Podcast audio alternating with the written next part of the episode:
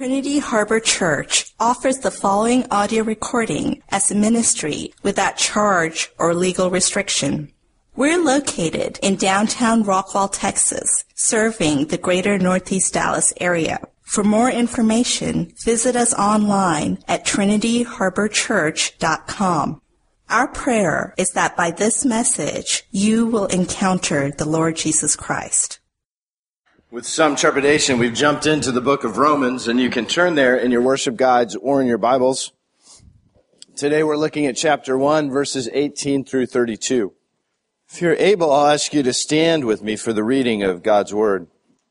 Romans chapter 1, beginning in verse 18. For the wrath of God is revealed from heaven against all ungodliness and unrighteousness of men, who by their unrighteousness suppress the truth.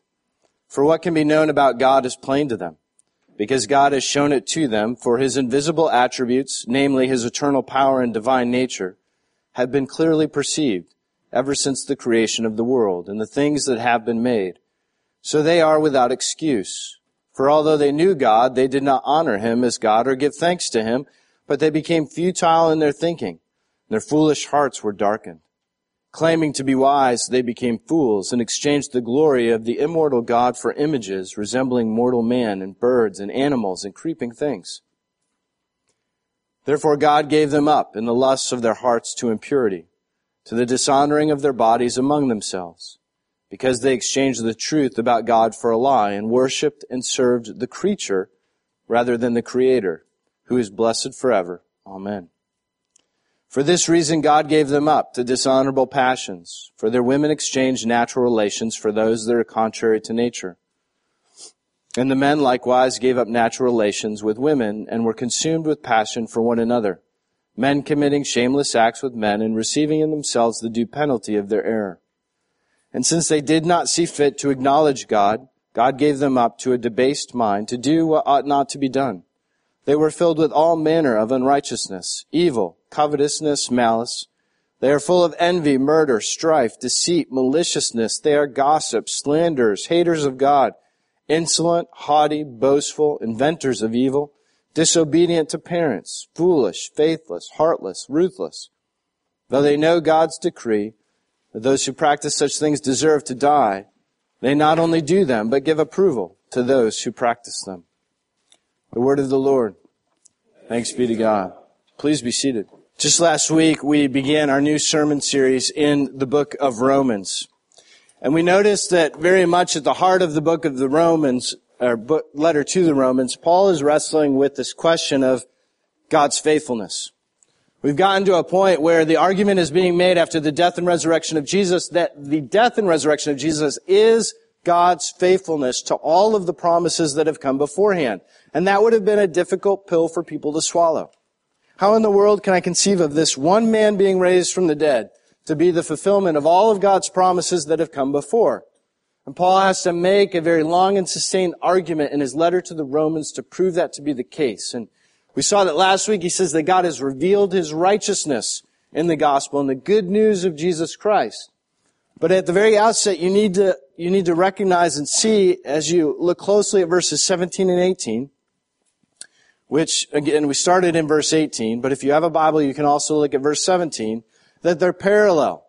What Paul is doing is saying, on the one hand, the, uh, God has revealed his righteousness, but the revelation of God's righteousness also means that it is the revelation of his wrath. They are two sides of the same coin. Now, why is this necessary? God could hardly be a righteous God if he does not take serious sin and evil. And so the revelation of his righteousness is going to inevitably condemn and convict unrighteousness. And this is what Paul leads us in dealing with today. The wrath of God may not be a very pleasant topic, but it is an essential topic. If you do not do business with the wrath of God that, and think deeply and long about his wrath against sin and your sin, you will inevitably come up with a God who is more care bear like than he actually is. And your life will be ordered in a way that does not really bring him honor and glory. And so we must come to balance, as Paul has, that in Jesus Christ, both God's righteousness and his wrath is revealed. And there are two important aspects to how we're going to examine the passage and is what is really at the heart of what Paul is going to unfold for us. The first aspect is the notion of suppressing the truth. And the second aspect is the uh, idea of being handed over. So suppressing the truth is the first thing we must consider. The second thing we must consider is as a result of suppressing the truth, being handed over. First, what does it mean to suppress the truth? Well, Paul says that God has revealed himself in the world and that he can be known in the world. The people who he's convicting, those who are unrighteous, who are ungodliness, why are they unrighteous and ungodly? Because what God has revealed about himself in the world, they are ignoring and suppressing that truth in unrighteousness. Though it is revealed to them and though it can be known, they are willfully and intentionally ignoring it so that they can order their life in a different fashion. Now, what Paul is not saying is that simply by examining a leaf or going for a swim in a mountain stream, you can come to the conclusion of everything that is revealed in the Bible. Right? A Jew would never say that. The Jews knew and prided themselves on being the recipients of God's special revelation. God had set out and what he had specially revealed to them, who he is and what he expects of them. But what Paul is saying, what we often refer to as general revelation, is that by being exposed to the creation, it is a logical and reasonable conclusion that there is a creator. There are many arguments throughout the history of the church that demonstrate this kind of thinking, and it, I think it would be helpful to rehearse just a couple. Number one is the idea that as we look around us, we look at our own bodies, everything is so incredibly complex. Everything is so um, so designed in such a way that uh, that really communicates that there must be some sort of intelligent designer. And sometimes the idea is relayed in this fashion. If you were to go and travel to a foreign planet, say you're on, there's a lot of talk about the first space trip to the to Mars. It's being planned and the ship's being designed and the crew is hope, people are actually being hoped to be chosen to be on this crew, and uh, it will take 33 years to get there. So for most people who sign up for this first voyage to Mars, it will be a one-way ticket. None of that is relevant in any way. I just find it fascinating. So let's just get back to you're walking on Mars. Well, this yep, tangent, squirrel. So you're walking on Mars. You're one of the first people there, and you come upon something that obviously you conclude must be some for, form of watch, a time measuring device. It's got gears and parts that are obviously engineered. It's been put together in a particular way, and it obviously is taking stock of increments of time passing. So you're this person. What do you conclude by virtue of finding this watch? You may conclude what? My goodness, after billions of years, atoms smashing together, Finally, they've gotten something right and have produced something that is truly helpful and worthwhile. Or you may conclude that, oh, this is a pretty sophisticated piece of machinery. Its sophistication suggests to me that there must have been someone more sophisticated behind it to produce it, and that's how it's come to be. It has been designed and created by someone. So the thinking goes, if we, who are far more infinitely complex than a watch, uh, are, are, are that complex, then surely there must be an intelligent designer, someone who has created us and created that complexity for it to work. And that is one way that one might conclude that there is a creator from simply the creation that exists around us. Um, that a tree can harness solar energy and store it in a way that we cannot even come close to as a human being, right? The big one of the big problems of, of our inability to harvest solar energy is our inability to store it. If we had half the technology of a tree, we would be infinitely ahead in terms of green technology. It's this kind of thing that says, oh, there must be some kind of intelligent design, designer that has designed these purposes. Another argument that is similar, that communicates to us that God has, that there's a creator behind the creation is the existence of what it's not talked about as much anymore, but used to be referred to as natural law. This idea that there is a, a certain base level of morality that is ubiquitous among, amongst cultures. It's very common to any kind of people. And C.S. Lewis got at this uh, at one point, and he observes it in this way. Everyone has heard people quarreling. Sometimes it sounds funny and sometimes it sounds merely unpleasant. But however it sounds, I believe we can learn something very important from listening to the kind of things they say. They say things like this. How'd you like it if anyone did the same to you? That's my seat. I was there first. Leave him alone. He isn't doing any harm. Why should you shove in first? Or come on, you promised. People say things like that every day, educated people as well as uneducated and children as well as grown-ups. What Lewis is saying, isn't it interesting that when we are offended, we appeal to something that we believe that another person will recognize, even though we might have been raised in completely different homes, if not completely different cultures. Saying this is evidence that there is a basic moral law that undergirds humanity that must have come from outside of ourselves.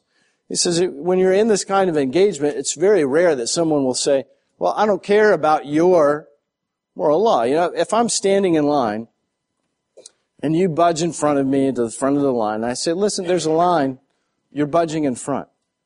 It's very rare that person will say, well, too bad for you. Don't you know, you know who I am?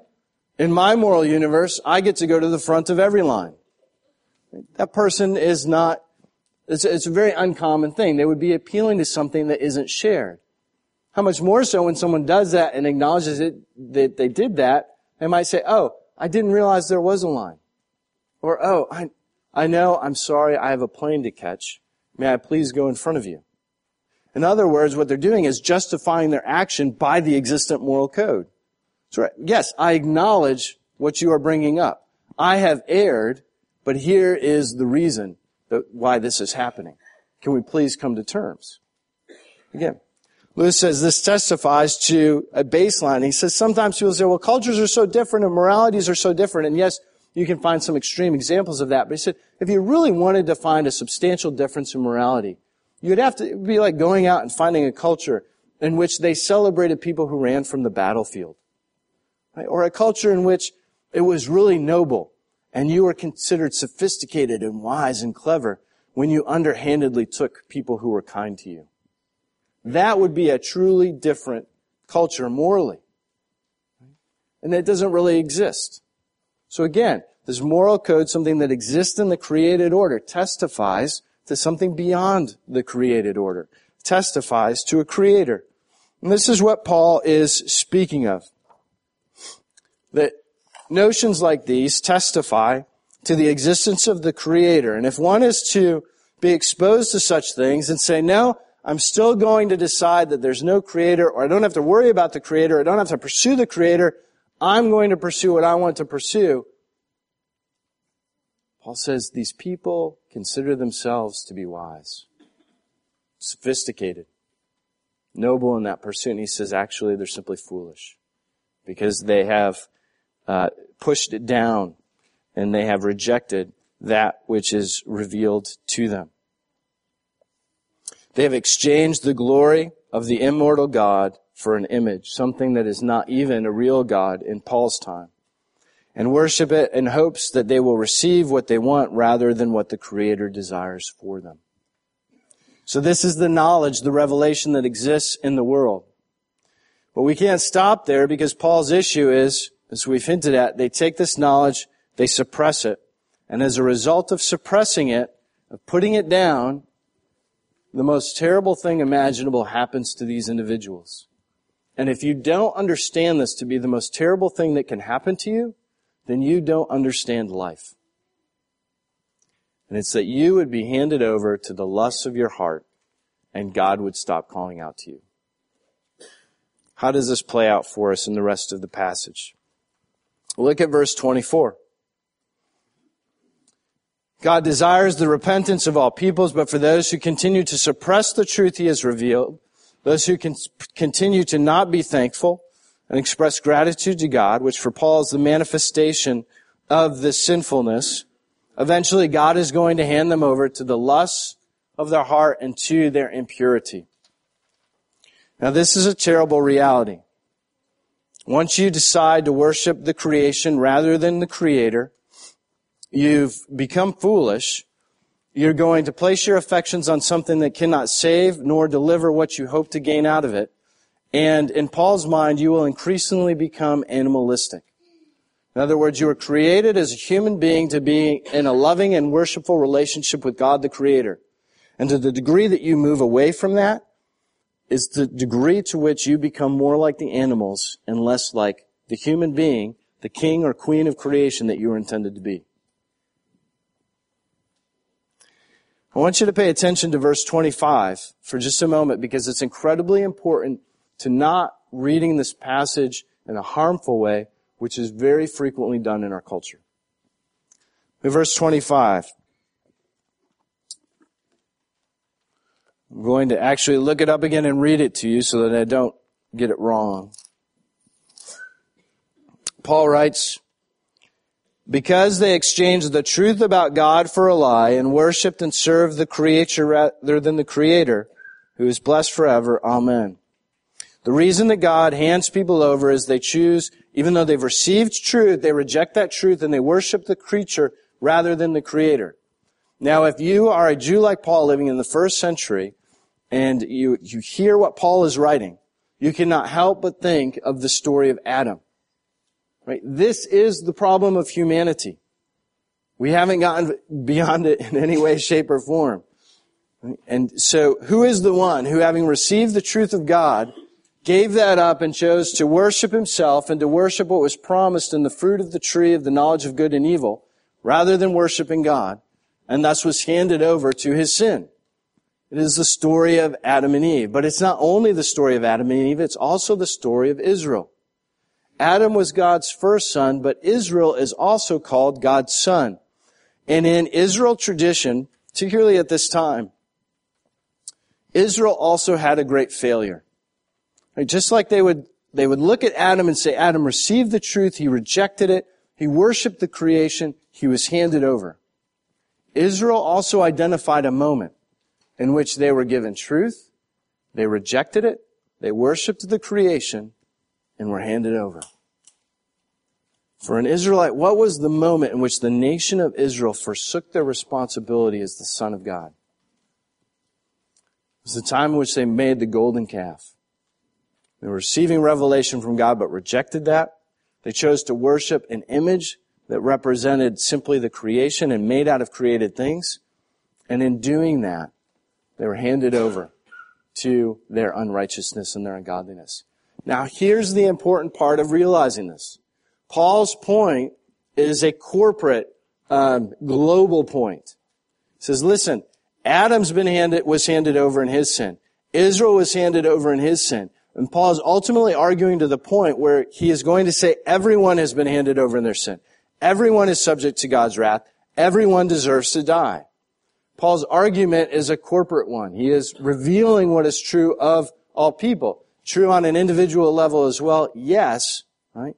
But true on a, his, his main argument is one that is very big. Sin is very big, it's very pervasive, and it's a, it's a human problem, not simply an individual problem.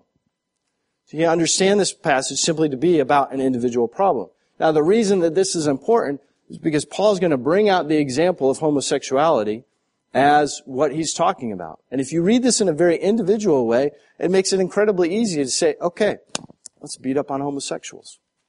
And that's not the point Paul is making at all. He's saying this is simply one exhibit of a number that reveal that humanity has chosen to worship the creation rather than the Creator. Now, boys and girls, I know that homosexuality may be a word that you're not familiar with. And parents, before you get nervous, remember, one of the greatest failures of the church is that we play reactive and allow our culture to define things for us. And then we play catch up. Anything that's going on in the Bible that is addressed by God, I want to be defined first by my household and my church before it's defined by the world in which I exist. So boys and girls, homosexuality is something where a boy wants to grow up and marry a boy, or a girl wants to grow up and marry a girl. And the Bible calls it sin. It's not the way that it is intended. And it's what Paul is talking about here in this passage. And we've already recognized the corporate extent of it, but just a further word that I see to the left and the right so frequently people using this passage as a bludgeon against those who struggle with same-sex attraction. I'll give you two more reasons that that is a horrible way to read this passage. The first is that for Paul, it is the most natural and sensible of examples because it is something that it is in and of itself, it is not natural. Nature reveals to us that God has intended that a male and a female go together. And so homosexuality is a very good example of uh, when we cease to pay attention to God's revelation in nature, then we begin to go in ways that are harmful to ourselves. But secondly, homosexuality here is not, it is not the first or the ending place in the road to perdition. Right? It is the first of what will become in verse 28 an incredibly long list of sins, which will include covetousness, gossiping, slandering, boasting, disobedient to parents, faithless, just to name a few of the list. You don't have to work very hard to go through that list and be convicted of something. All of this sin for Paul is a revelation that we are rejecting the truth of God and choosing in small ways and in big ways to worship the creation rather than to worship the uh, creator. So why then does this become such an opportunity to zero in on uh, homosexuality? Not in a loving way, but an incredibly judgmental way in terms of speaking of the church at large in American culture. You know how many people struggle with same-sex attraction? Statistics vary. On the low end would be about 2%. On the very highest end possible, uh, coming out in literature which is, is pushing that agenda would be 10%. And probably a realistic assessment somewhere in the middle of the road, around 5% of the population. It's an incredibly low number of the overall population.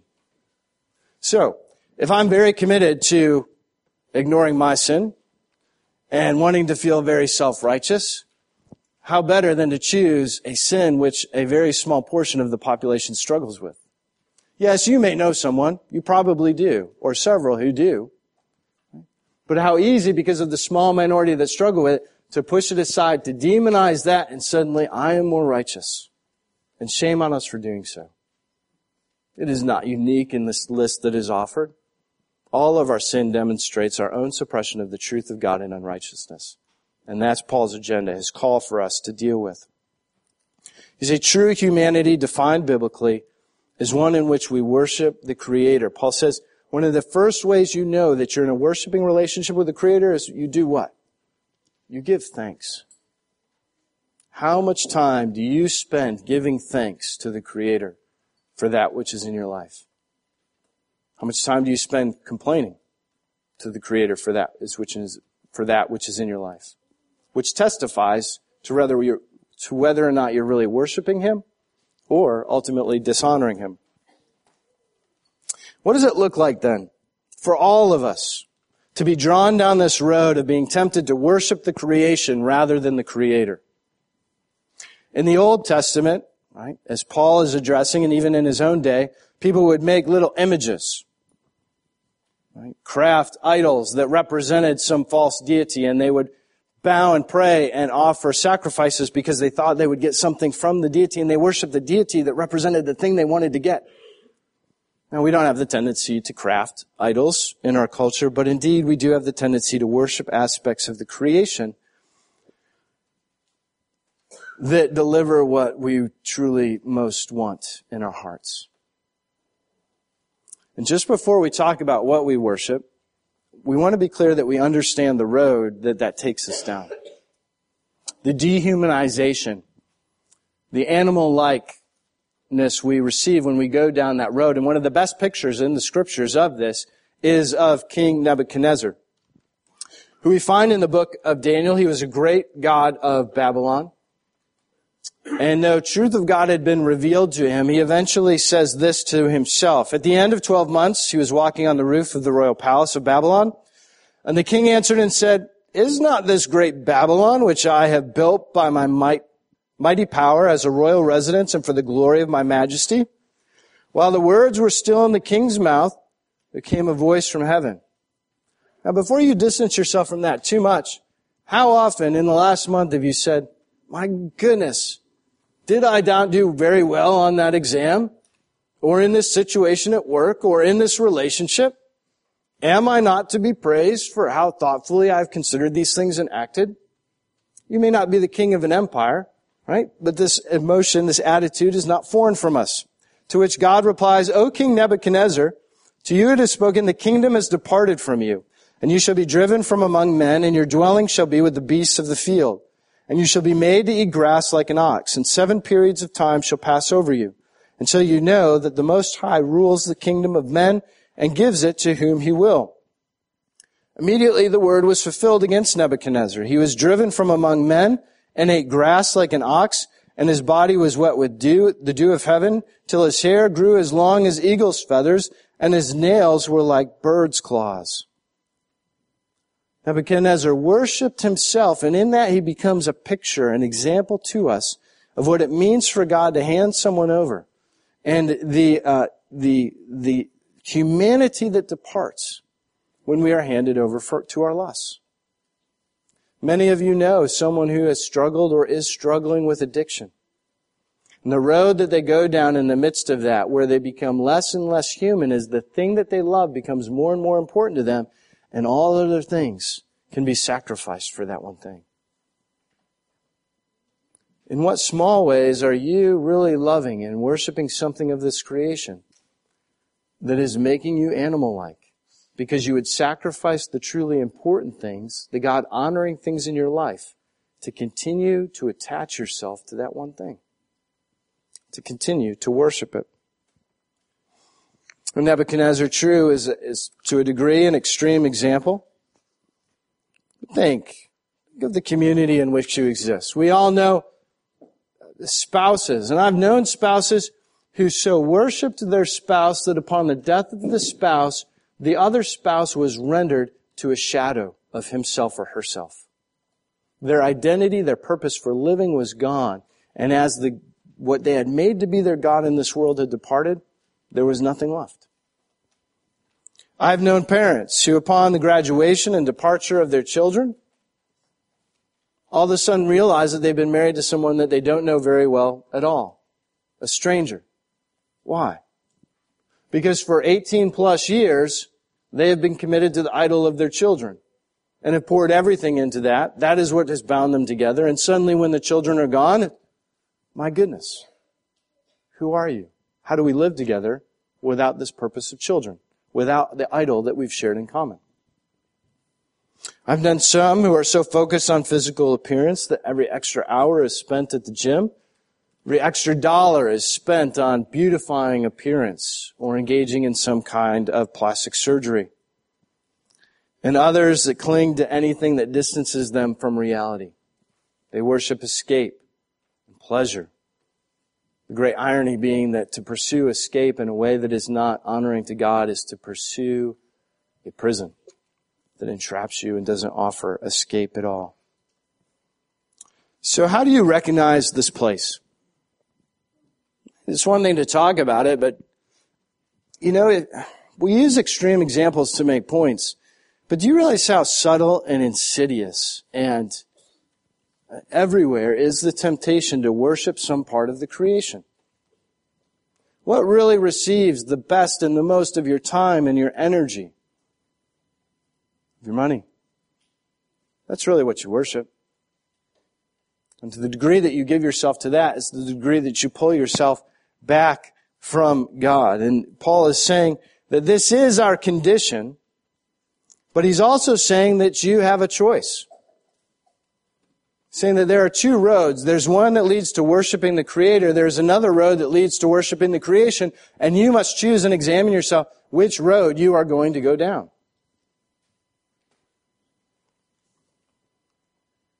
You will either worship the God who has created you, or you will worship something that will die just like you will die. And you have control over that choice, but you don't have control over the outcome of that choice. One road leads to becoming human, one road leads to becoming an animal.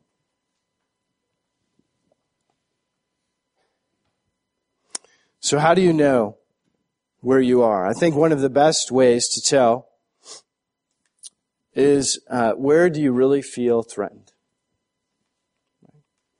I'd imagine that most of you, if you're being honest with your heart at all, can pretty readily immediate, uh, immediately identify something that you worship. Something that you give that's part of the creation that you give too much affection to, that you worship. And as you start to think about that thing, think about how you react to things that threaten it. When a spouse or a child or a friend comes and says something and says, you know, maybe you are worshiping that a little bit too much. Do you feel threatened and is your reaction strong? That is a most wonderful indicator that you are worshiping that in an inappropriate way and need to repent. For you run the risk of going down a road. Remember, what is the great danger? What is the most terrible place? That God would hand you over. And don't be foolish. I have a pastor friend on the West Coast who, uh, in the midst of ministry, was, was in the ministry for decades. And he started by looking at things he shouldn't have been looking at. And then he started corresponding with people he shouldn't have been corresponding to, with. And then he started having meals with people he shouldn't have meals with. And then he started having intimate encounters with people he shouldn't have intimate encounters with. And he kept this a secret for almost a decade. His home was ruined. His church was ruined. And eventually un, unable to live in the strain of everything that he created, but still very much in love with his idol, he chose to worship that part of the creation.